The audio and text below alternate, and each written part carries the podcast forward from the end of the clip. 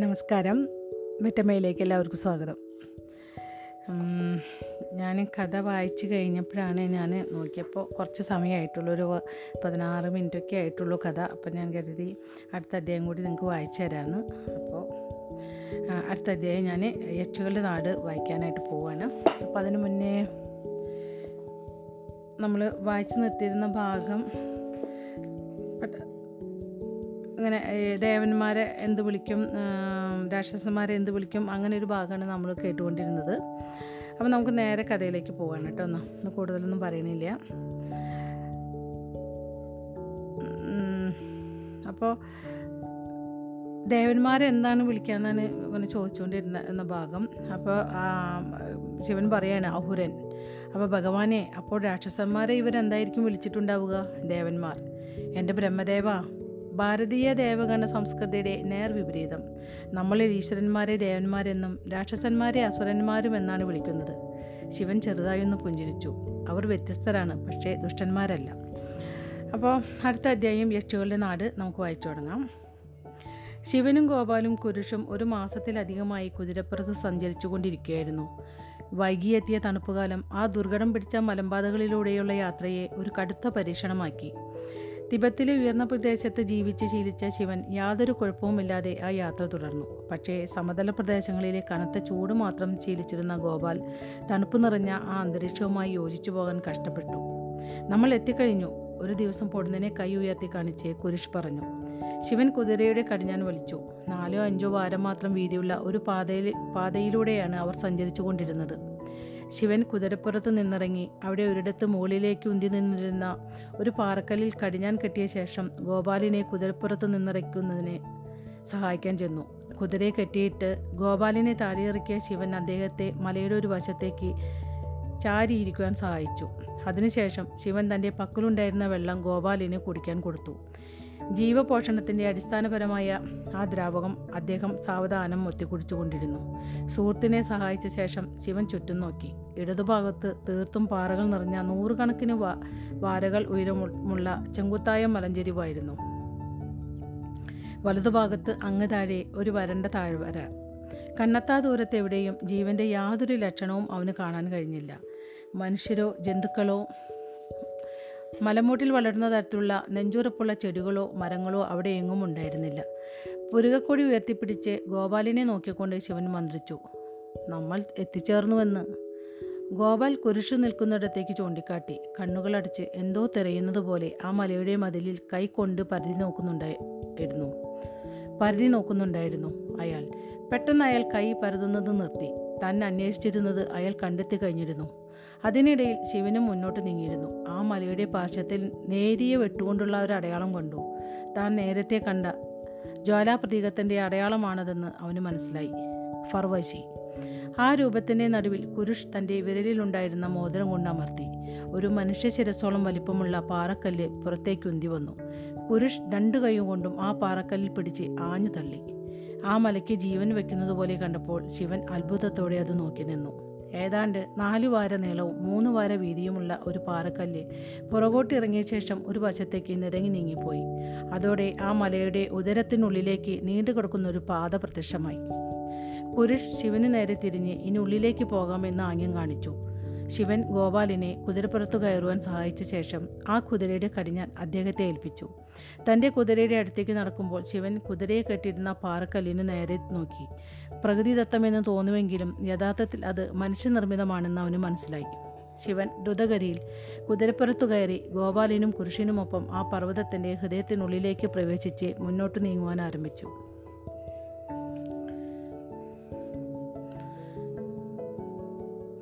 പാറ കൊണ്ട് മറിക്കപ്പെട്ട കവാടം അവരുടെ പുറകിൽ അനായാസം അടഞ്ഞു. ചുമരുകളിൽ കത്തിച്ചുവെച്ച പന്തങ്ങൾ ഇല്ലായിരുന്നുവെങ്കിൽ ആ പ്രദേശം കനത്ത ഇരുണ്ടിലാണ്ടുപോയേനെ ആ പന്തത്തിൽ നിന്നുള്ള വെളിച്ചം വാരകളോളം മുന്നിലേക്ക് പരന്നു കിടന്നിരുന്നു. അതിനപ്പുറം ആ പൊള്ളയായ പാതയിൽ വെളിച്ചത്തിന്റെ പോരാട്ടം അവസാനിച്ചു. ആ ചുമരിലുണ്ടായിരുന്ന ഒരു പോതിൽ നിന്ന് കുരിഷ് മൂന്ന് പന്തങ്ങൾ പുറത്തെടുത്തു വെച്ച് പുറത്തെടുത്ത് കത്തിച്ച് ശിവനും ഗോപാലിനും ഓരോന്ന് നൽകി. അതിനുശേഷം തന്റെ പന്തം ഉയർത്തിപ്പിടിച്ചുകൊണ്ട് അയാൾ മുന്നോട്ട് നീങ്ങി. ശിവനും ഗോപാലും കുതിരകളെ കുരിശിന്റെ പിന്നാലെ മുന്നോട്ട് തെളിച്ചു. താമസിയാതെ ആ പാത രണ്ടായി പിരിഞ്ഞു. യാതൊരു സംശയവുമില്ലാത്ത മട്ടിൽ കുരുഷ് അവരെ അതിലേക്ക് അതിലൊരു വഴിയിലേക്ക് നയിച്ചു. നാഗന്മാരുടെ ദണ്ഡകാരണ്യത്തിൽ എന്ന പോലെ അന അനധികൃതമായി ആരെങ്കിലും ഈ ഗുഹയിലേക്ക് കടന്നു വന്നാൽ ഈ പഴി ഈ വഴി പിരിയുന്നിടത്തെത്തുമ്പോൾ വഴിതെറ്റി പോയി അയാൾ ഈ മലയ്ക്കുള്ളിൽ അവസാനിച്ചു കൊള്ളുമെന്ന് ഉറപ്പുവരുത്തുന്ന വിധത്തിലായിരുന്നു വായുപുത്രന്മാരുടെയും രഹസ്യ സംവിധാനം. വായുപുത്രനായ ഒരു വഴികാട്ടിയില്ലാതെ മുന്നോട്ട് നീങ്ങുക അസാധ്യമായിരുന്നു. വഴിതെറ്റിക്കുന്ന വിധത്തിലുള്ള നിരവധി പാതകൾ അവൻ ഇനിയും പ്രതീക്ഷിച്ചു. അവന് നിരാശനാകേണ്ടി വന്നില്ല. അരമണിക്കൂറിന് ശേഷം മടിപ്പിക്കുന്ന നീണ്ട യാത്രയുടെ അവസാനം ആ യാത്രക്കാർ മലയുടെ മറുഭാഗത്ത് എത്തിച്ചേർന്നപ്പോൾ പെട്ടെന്ന് കണ്ണിലേക്കടിച്ച സൂര്യപ്രകാശം അവരുടെ കണ്ണ് മഞ്ഞളിപ്പിച്ചു. കണ്ണുകൾ അതുമായി പൊരുത്തപ്പെട്ടു വന്നപ്പോഴും മുന്നിലെ കാഴ്ചകൾ കണ്ടപ്പോൾ ആശ്ചര്യം മൂലം അവന്റെ വാ പിളർന്നുപോയി. ഇതുവരെ കണ്ടതിൽ നിന്നും തീർത്തും വ്യത്യസ്തമായിരുന്നു മലയുടെ മറുവശത്ത് കണ്ട ദൃശ്യങ്ങൾ.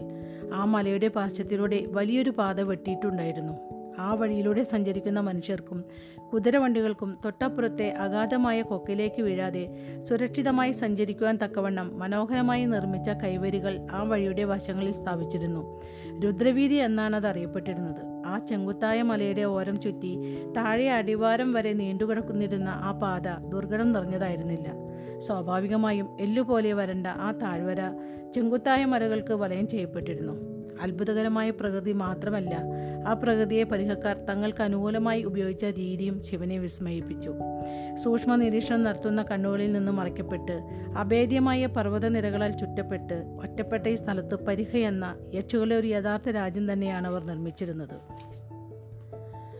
രുദ്രവീതി ചെന്ന് അവസാനിച്ചത് ഒരു മേൽത്തട്ടിനടുത്ത് അടിയിലായിരുന്നു. മേലുഹക്കാർ ചെയ്തിരുന്നതുപോലെ വെള്ളപ്പൊക്കത്തിൽ നിന്ന് രക്ഷപ്പെടുവാനായിരുന്നില്ല ഇവരിവിടെ ഈ തട്ട് നിർമ്മിച്ചിരുന്നത്. പരിഹയിലെ ജലപ്രശ്നം വെള്ളപ്പൊക്കമായിരുന്നില്ല ജലദാരിദ്ര്യമായിരുന്നു.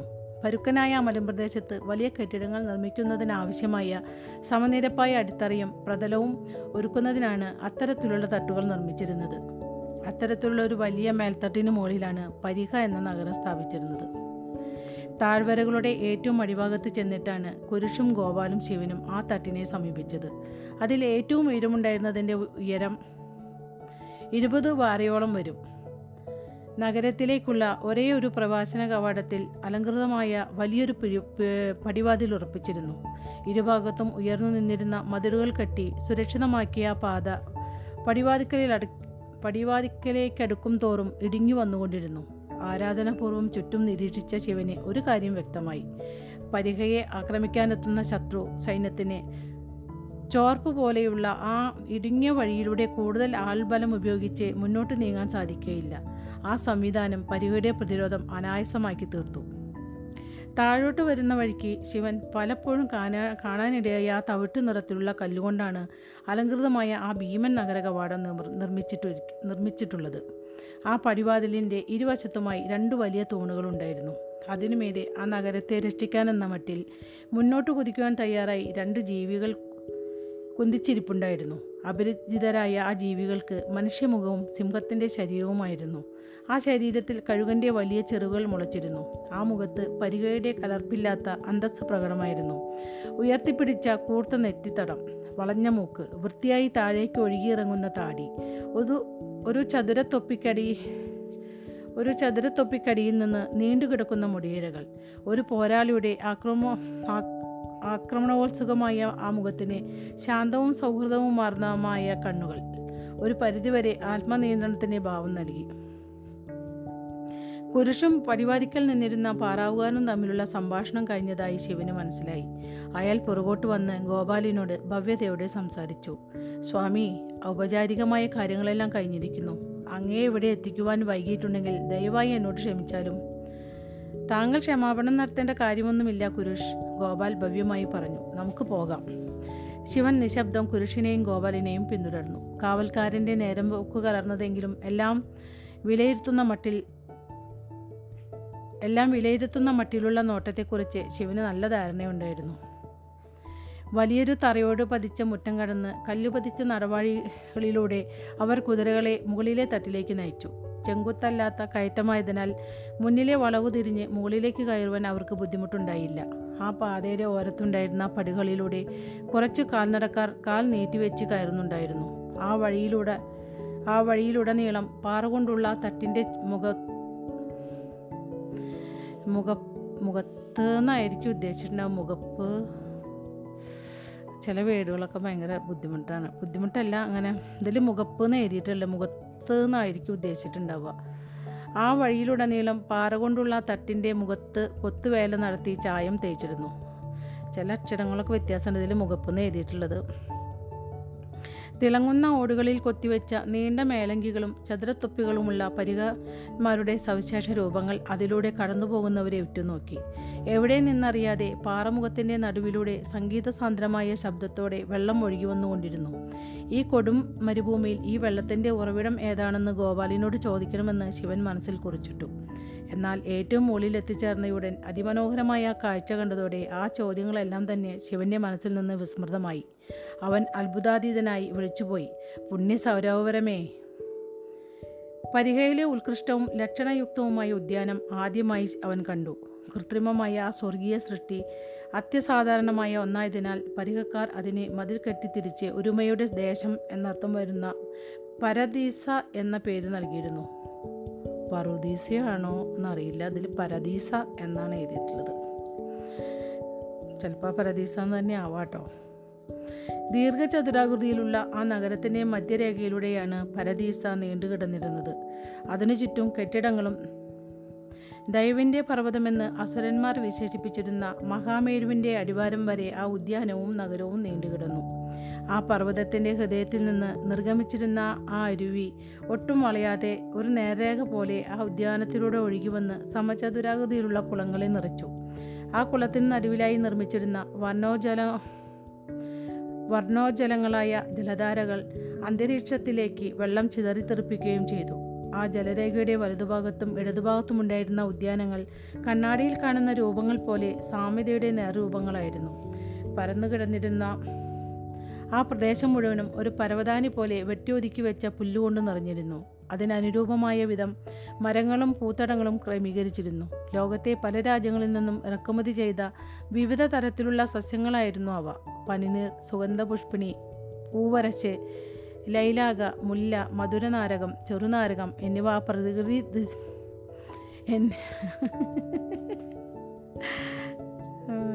ഞാൻ എനിക്ക് തന്നെ തെറ്റാണ് ചില വാക്കുകൾ കേട്ടോ. ചെറുനാരകം എന്നിവ ആ പ്രകൃതി ദൃശ്യത്തെ നിറഞ്ഞു കവിയുന്ന ഒരു കാവ്യരൂപമാക്കി തീർത്തു. ആ ഉദ്യാനത്തിന്റെ ചാരുതയിൽ ലയിച്ചിരുന്നതിനാൽ തന്റെ സുഹൃത്തിന്റെ വിളി ശിവൻ കേട്ടില്ല. നീലകണ്ഠ പ്രഭു ഗോപാൽ വീണ്ടും വിളിച്ചു. ശിവൻ തിരിഞ്ഞു നോക്കിയപ്പോൾ വാസുദേവ മുഖ്യൻ സുഹൃത്തെ നമുക്കിപ്പോൾ വേ നമുക്കെപ്പോൾ വേണമെങ്കിലും ഇവിടേക്ക് മടങ്ങി വരാം. തൽക്കാലം നമുക്ക് അതിഥി മന്ദിരത്തിൽ ചെന്ന് വിശ്രമിക്കാം. പരിഹയിലെത്തുന്ന വരേണ്യരായ സന്ദർശകർക്ക് താമസിക്കുവാനായി നിശ്ചയിച്ചു വെച്ചിട്ടുള്ള അതിഥി മന്ദിരത്തിലാണ് ശിവനും ഗോപാലും ശിവനും ഗോപാലിനും താമസ സൗകര്യം ഒരുക്കിയിരുന്നത് പരിഹക്കാരുടെ സൗന്ദര്യാരാധന ഇവിടെയും അവർ നേരിട്ട് കണ്ടു. കുതിരപ്പുറത്തു നിന്നിറങ്ങി ശിവനും ഗോപാലും അതിഥി മന്ദിരത്തിലേക്ക് നടന്നു. പ്രവേശന കവാടം കടന്നാൽ വീതിയേറിയ സൗകര്യപ്രദമായ ഒരു കോലായ. കൃത്യമായി നിറയൊപ്പിച്ച ഉരുണ്ട തൂണുകൾ വലിയൊരു കല്ലുമേലാപ്പിനെ അതിന് മുകളിൽ താങ്ങി നിർത്തുന്നു. കോലായ എന്ന് വെച്ചാൽ ഉദ്ദേശിക്കുന്ന ഉമ്മറായിരിക്കും കേട്ടോ. ഇളം ചുവപ്പ് നിറത്തിലുള്ള ആ തൂണുകളിൽ മേലാപ്പുമായി ചേരുന്നതിന് തൊട്ടടുത്തായി മൃഗരൂപങ്ങൾ ആലേഖനം ചെയ്തു വച്ചിരുന്നു.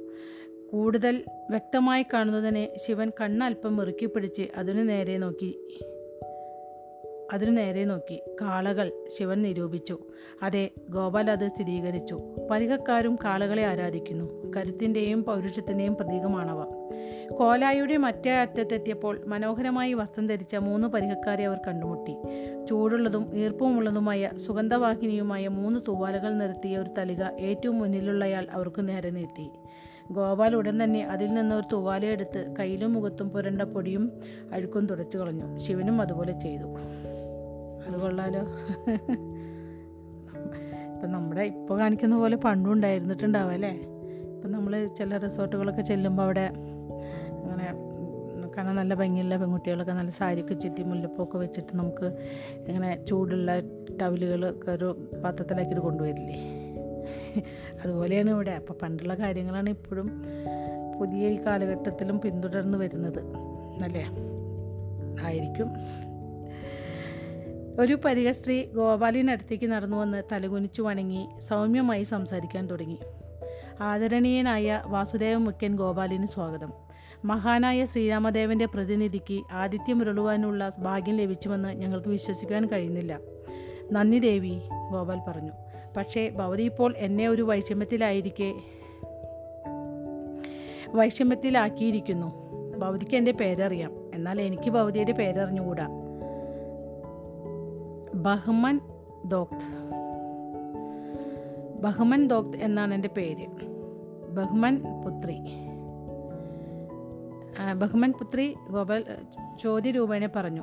അവരുടെ പൗരാണികമായ ഭാഷയായ അവൈസ്ത ഗോപാലിനെ അറിയാമായിരുന്നു. അവസ് അവസ്ഥ എന്ന് എഴുതിയിട്ടുള്ളൂ കേട്ടോ. അവസ്ഥയാണോ എന്ന് അറിയില്ല അതിൽ അവസ്ഥ എന്ന് എഴുതിയിരിക്കുന്നു. ചില വേരുകളൊക്കെ ഭയങ്കര വ്യത്യാസമുണ്ട് ഇപ്പോൾ. ഈ ഒരു അധ്യായത്തിൽ കുറച്ചധികം കണ്ടിരുന്നു. ബ്രഹ്മൻ ദോക്ത് പുഞ്ചിരിച്ചു. അതിന്റെ രണ്ടർത്ഥങ്ങളിൽ ഒന്ന് അതിന്റെ രണ്ടർത്ഥങ്ങളിൽ ഒന്ന് പക്ഷേ എനിക്കിഷ്ടം അതിന്റെ മറ്റേ അർത്ഥമാണ്.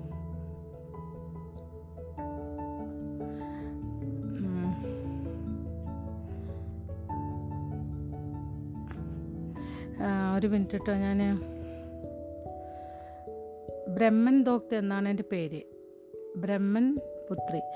ആ ഇതിൽ ഞാൻ ഒന്നിച്ച് വായിച്ചു പോയപ്പോൾ ചിലപ്പോൾ നിങ്ങൾക്ക് മനസ്സിലായിട്ടുണ്ടാവില്ല എന്ന് വിചാരിക്കണു. ബ്രഹ്മൻ ദോക്ത് എന്നാണ് എന്റെ പേര് എന്ന് പറഞ്ഞു. അപ്പോൾ ഗോപാൽ ചോദിക്കുകയാണ് ബ്രഹ്മൻ പുത്രി. അപ്പോൾ ഉദ്ദേശിച്ചെന്ന് വെച്ചാൽ ബ്രഹ്മൻ എന്നുള്ള അർത്ഥം എന്നുള്ള അർത്ഥം പുത്രി എന്നായിരിക്കും മീനിങ് ആണോ എന്നാണ് ചോദ്യം തോന്നുന്നു. കാരണം ബ്രഹ്മൻ പുത്രി എന്ന എഴുതി ക്വസ്റ്റ്യൻ മാർക്ക് ഇട്ടിരിക്കുകയാണ് ഇവിടെ. ഗോപാൽ ചോദ്യ രൂപേണ പറഞ്ഞു അവരുടെ പൗരാണിക ഭാഷയായ അവസ്ഥ ഗോപാലിന് അറിയാമായിരുന്നു അവസ്ഥ എന്ന് എഴുതിയിട്ടില്ലേ. ബ്രഹ്മൻ ദോക്ത് പുഞ്ചിരിച്ചു അതിന്റെ രണ്ടർത്ഥങ്ങളിലൊന്ന് പക്ഷേ എനിക്കിഷ്ടം അതിന്റെ മറ്റർത്ഥമാണ്. അതെന്താണ്? സന്മനസ്സുള്ള യുവതി. ഭവതി ആ പേര് അനർത്ഥമാക്കുമെന്ന് എനിക്ക് തീർച്ചയുണ്ട് ദേവി. ഞാൻ എന്റെ പരമാവധി ശ്രദ്ധിക്കാം ഭഗവാൻ ഗോപാൽ. ഗോപാൽ പുഞ്ചിരിച്ചുകൊണ്ട് കൈക്കൂപ്പി അതുവരെ ബോധപൂർവം ശിവനെ അവഗണിച്ച എല്ലാ പരിഹക്കാരിൽ നിന്നും വ്യത്യസ്തമായി ബ്രഹ്മൻ ദോക്ത് ശിവനെ ഭവ്യതയോടെ തലകുനിച്ചു വണങ്ങി. സ്വാഗതം ശിവഭഗവാൻ. അങ്ങേക്ക് പരാ പരാതിപ്പെടുവാനുള്ള അവസരമൊന്നും ഞങ്ങളുടെ ആളുകൾ നൽകിയിട്ടില്ലെന്ന് ഞാൻ കരുതുന്നു. യാതൊരു പരാതിയുമില്ല ശിവൻ ആദരപൂർവം പറഞ്ഞു. താങ്കൾ ഒരു ദൗത്യവുമായിട്ടാണ് എത്തിയിട്ടുള്ളതെന്ന് എനിക്കറിയാം ബ്രഹ്മൻ ദോക്ത് പറഞ്ഞു. എന്റെ മുഴുവൻ ഗോത്രത്തിനെ പ്രതിനിധീകരിച്ചു പ്രതിനിധീകരിച്ചുകൊണ്ട് പറയാനുള്ള ധൈര്യമൊന്നും എനിക്കില്ല. പക്ഷേ താങ്കളതിൽ വിജയിക്കുമെന്നാണ് വ്യക്തിപരമായി വിശ്വസിക്കുന്നത്. ഭാരതവും പരിഹയും പൗരാണിക ബന്ധങ്ങൾ കൊണ്ട് കെട്ടിമണഞ്ഞു കിടക്കുന്ന രാജ്യങ്ങളാണ്. താങ്കളുടെ രാജ്യത്തിന്റെ താല്പര്യത്തിനായി എന്തെങ്കിലും ചെയ്യേണ്ടതുണ്ടെങ്കിൽ താങ്കളെ സഹായിക്കേണ്ടത് ഞങ്ങളുടെ കടമയാണെന്ന് ഞാൻ കരുതുന്നു. രുദ്രഭഗവാൻ ഞങ്ങൾക്ക് മുമ്പാകെ അരുളി ചെയ്ത കൽപ്പനയാണിത്. ഔപചാരികമായ മര്യാദയോടെ ശിവൻ അവരെ നോക്കി കൈകൂപ്പി ആത്മാർത്ഥമായ ആ വിശ്വാസത്തിന് ഞങ്ങളുടെ രാജ്യത്തും എന്നെന്നും കടപ്പെട്ടിരിക്കും ദേവി ബ്രഹ്മൻ ദോക്ത്. ആ വരാന്തയുടെ പിൻഭാഗത്തെ ഏറ്റവും അറ്റത്തായി നിന്നിരുന്ന സ്ത്രീയുടെ നേർക്ക് ബ്രഹ്മൻ ദോക്ത് നോക്കി. പരമ്പരാഗത പരിഹൻ വസ്ത്രം ധരിച്ചു നിന്നിരുന്ന ഉയരമുള്ള ആ സ്ത്രീയുടെ നേർക്ക് ശിവന്റെ കണ്ണുകൾ നീണ്ടു ചെന്നു വസ്ത്രം പരിഹയുടേതാണെങ്കിലും ആ സ്ത്രീ പരിഹ സ്വദേശിയല്ലെന്ന് വ്യക്തമായിരുന്നു. ഓടിന്റെ നിറവും കറുത്തു നീണ്ട മുടിയുമുള്ള ആ സ്ത്രീക്ക് പരിഹയിലെ മെലിഞ്ഞ സ്ത്രീകളിൽ നിന്ന് വ്യത്യസ്തമായി വിഷ വിഷയാ എന്റെ ദൈവമേ ഇതിൽ വയറുകളൊക്കെ ഭയങ്കര ബുദ്ധിമുട്ടാണ് കേട്ടോ. ഒന്നിച്ച് എഴുതിയിട്ടുള്ള കാരണം എനിക്ക് വായിക്കുമ്പോൾ തെറ്റി പോകുന്നുണ്ട് നിങ്ങൾ ഒന്ന് ക്ഷമിച്ചേക്ക് കേട്ടോ. ഓടിന്റെ നിറവും കറുത്ത നീണ്ട മുടിയുമുള്ള ആ സ്ത്രീക്ക് പരിഹയിലെ മെലിഞ്ഞ സ്ത്രീകളിൽ നിന്ന് വ്യത്യസ്തമായി വിഷയാസക്തി ഉണർത്തുന്ന ശരീരവും ആകർഷണീയമായ കണ്ണുകളും ഉണ്ടായിരുന്നു തീർച്ചയായും അതിസുന്ദരിയായിരുന്നു അവൾ. ശിവഭഗവാൻ നീലകണ്ഠന്റെ ശ്രദ്ധ തിരിക്കുവാനെന്നവണ്ണം ബ്രഹ്മൻ തോക്ത് വിളിച്ചു. എന്റെ ഭൃത്യൻ അങ്ങേക്ക് മുറിയിലേക്കുള്ള വഴി കാണിച്ചു തരും. നന്ദി ശിവൻ പറഞ്ഞു. പരിചാരകൻ ഗോപാലിനെയും ശിവനെയും ആനയിച്ചു കൊണ്ടുപോകവേ ശിവൻ തിരിഞ്ഞു നോക്കി. ആ നിഗൂഢ വനിതയെ അവിടെ കാണാനില്ലായിരുന്നു. രണ്ടു പ്രത്യേകം കിടപ്പറകളുള്ള ആർഭാടപൂർണമായൊരു കിടപ്പറ സമുച്ചയത്തിലേക്കാണ് ഗോപാലിനെയും ശിവനെയും അയാൾ കൊണ്ടുപോയത്. സങ്കല്പിക്കാനാവാത്ത വിധം അത്യധികം ആഡംബരത്തോടെയാണ് ആ കിടപ്പറകൾ അലങ്കരിച്ചിരുന്നത്. മുറിയുടെ ഏറ്റവും അറ്റത്തായി മട്ടുപ്പാവിലേക്ക് തുറക്കുന്ന പ്രകാരത്തിൽ വാതിലിനോടം വലിപ്പമുള്ള ജനാലകൾ ഉണ്ടായിരുന്നു. മട്ടുപ്പാവിൽ വലിയ ചാരു ചാരുകസേരകളും പതുപതുത്ത വിരികളിട്ട വലിയ മേശകൾ സ്വീകരി വലിയ മേശകൾ സ്വീകരണ മുറിയുടെ ഒരു വശത്തായി ചെറിയൊരു ജലധാര. അതിൽ നിന്ന് ഒഴുകി വീഴുന്ന വെള്ളം മനസ്സുഖം നൽകുന്ന മണീസ്വനമുയർത്തി. തറ മുഴുവനും അതിസൂക്ഷ്മതയോടെ നെയ്തെടുത്ത പതുപതുത്ത പരവതാനി കൊണ്ട് മൂടിയിരുന്നു. പല വലിപ്പത്തിലുള്ള തലയണകളും പതുപതുത്ത മെത്തകളും ആ മുറിയുടെ വിവിധ മൂലകളിൽ നിർത്തിയിട്ട് അതിഥി അതിഥികൾക്ക് ആവശ്യമായ ഇരിപ്പിട സൗകര്യങ്ങൾ ഒരുക്കിയിരുന്നു. ഓക്കുമരത്തിൽ നിർമ്മിച്ച അലങ്കൃതമായ ഒരു മേശയും അതിന്റെ ഇരുവശത്തുമായി പതുപതുത്ത ഇരിപ്പിടങ്ങളും ഇരിപ്പിടമെത്തകളിട്ട രണ്ടു കസേരകളും ഒരു മൂലയിൽ കിടപ്പുണ്ടായിരുന്നു. അതിഥികൾക്ക് വിനോദം പകരുവാനായി മറ്റൊരു മൂലയിൽ പരീക്ഷ ശൈലിയിലുള്ള സംഗീതോപകരണങ്ങൾ നിർത്തിവച്ചിട്ടുണ്ട്. സ്വർണവും വെള്ളിയും പൂശിയ ആഡംബരപൂർണമായ പടക്കോപ്പുകൾ ചുമരിലെ കുടലാല കൂടലമാരിയിൽ തട്ടുപടിയായി അലങ്കരിച്ചു. കൂടലമാരിയിൽ അറിയില്ല. സ്വദീപ കുമാർ സ്വദീപു സ്വദീപുകാർ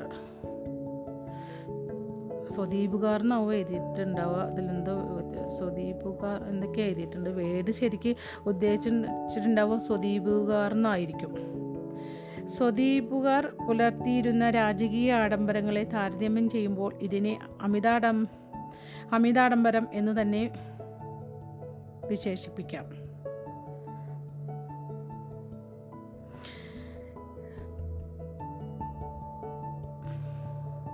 ഇതിൽ സ്വതദീപ സ്വതദീപന്മാർ എന്നാണ് എഴുതിയിട്ടുള്ളത്. ചിലപ്പോൾ ഉദ്ദേശിക്കുന്നത് സ്വദീപുകാർ എന്നാണെന്നാണ് ഞാൻ വിചാരിക്കുന്നത് കേട്ടോ. ചില വേടുകളൊക്കെ രണ്ടും മൂന്നും അങ്ങനെ വേടുകളൊക്കെ എഴുതിയിട്ടുണ്ട്. ചിലപ്പോൾ പഴയ ലിപി അങ്ങനെ എഴുതുന്നതാണോ എന്താണെന്ന് എനിക്കറിയില്ല. പട്ടുവിരികൾ കൊണ്ട് മൂടിയ പതുപതത്ത കിടക്കകളാണ് ആ രണ്ടു കിടപ്പമുറികളിലും ഉണ്ടായിരുന്നത്. കട്ടിലുകളുടെ തൊട്ടടുത്തായി അതിഥികൾക്ക് കഴിക്കുവാൻ അനുയോജ്യമായ വിധം ഒരു പാത്രത്തിൽ നിറയെ പഴങ്ങൾ വെച്ചിരുന്നു. ആ രണ്ട് അതിഥികൾക്കും ആവശ്യമായ പരിഹൻ മേലങ്കികളടക്ക പരിഹൻ മേലങ്കികളടക്കമുള്ള വസ്ത്രങ്ങൾ പ്രത്യേകം തയ്യാർ ചെയ്തു വരുത്തി ചുമരിലെ അലമാരകളിൽ സൂക്ഷിച്ചിരുന്നു. കണ്ണുകളിൽ അല്പം കുസൃതിയുമായി ഗോപാലിനെ നോക്കി അമർത്തി ചിരിച്ചുകൊണ്ട് ശിവൻ പറഞ്ഞു ഈ പാവം പാർപ്പിടത്തിന് നമ്മളെക്കൊണ്ട് തൃപ്- തൃപ്തി അടയുകയല്ലാതെ വേറെ മാർഗമില്ലെന്ന് തോന്നുന്നു. ഗോപാൽ ആ തമാശയിൽ സന്തോഷത്തോടെ പങ്കുചേർന്നു. അപ്പോൾ ഈ എന്താണ് യക്ഷികളുടെ നാട്. ഒരു എന്താ പറയുക മുഴുവൻ ഈ ഈ ഒരു അധ്യായത്തിൽ മുഴുവൻ അവരെ നടക്കുന്ന അവർ യാത്രയിൽ കാണുന്ന ആ സ്ഥലത്തിനെ കുറിച്ചുള്ള വർണിച്ചിട്ട് കൊണ്ടുള്ള ഒരു അധ്യായമായിരുന്നു ഇത്. അപ്പോൾ എനിക്കത്ര ഇഷ്ടമായില്ല ഈ അധ്യായം. മുഴുവൻ എന്താ അവിടെ ഓരോന്ന് കാണുന്ന കാഴ്ചകളായിരുന്നു ഇത്. അപ്പോൾ ഇനി അടുത്ത അധ്യായം എന്താണെന്ന് നോക്കട്ടെ? അപ്രതീക്ഷിതമായ സഹായം മുപ്പത്തി ഏഴാമത്തെയാണിത് അപ്പോൾ അത് ഞാൻ അടുത്ത ദിവസം വായിച്ചു തരാം. ഈ അധ്യായത്തിൽ ഒരുപാട് തെറ്റുകൾ വന്നിട്ടുണ്ട്. ചിലത് ഇതിൽ തെറ്റിയിട്ടാണ് എഴുതിയിട്ടുള്ളത്. ചിലത് ഞാനായിട്ട് തെറ്റി വായിച്ചിട്ടുണ്ട്. അത് തിരുത്തി വായിച്ചു തന്നിട്ടുണ്ട് കേട്ടോ. നിങ്ങളെല്ലാവരും അതൊക്കെ ക്ഷമിക്കുക. ഇതുവരെ ക്ഷമയോടെ കഥ കേട്ടുകൊണ്ടിരുന്ന എല്ലാ സുഹൃത്തുക്കൾക്കും നന്ദി നമസ്കാരം.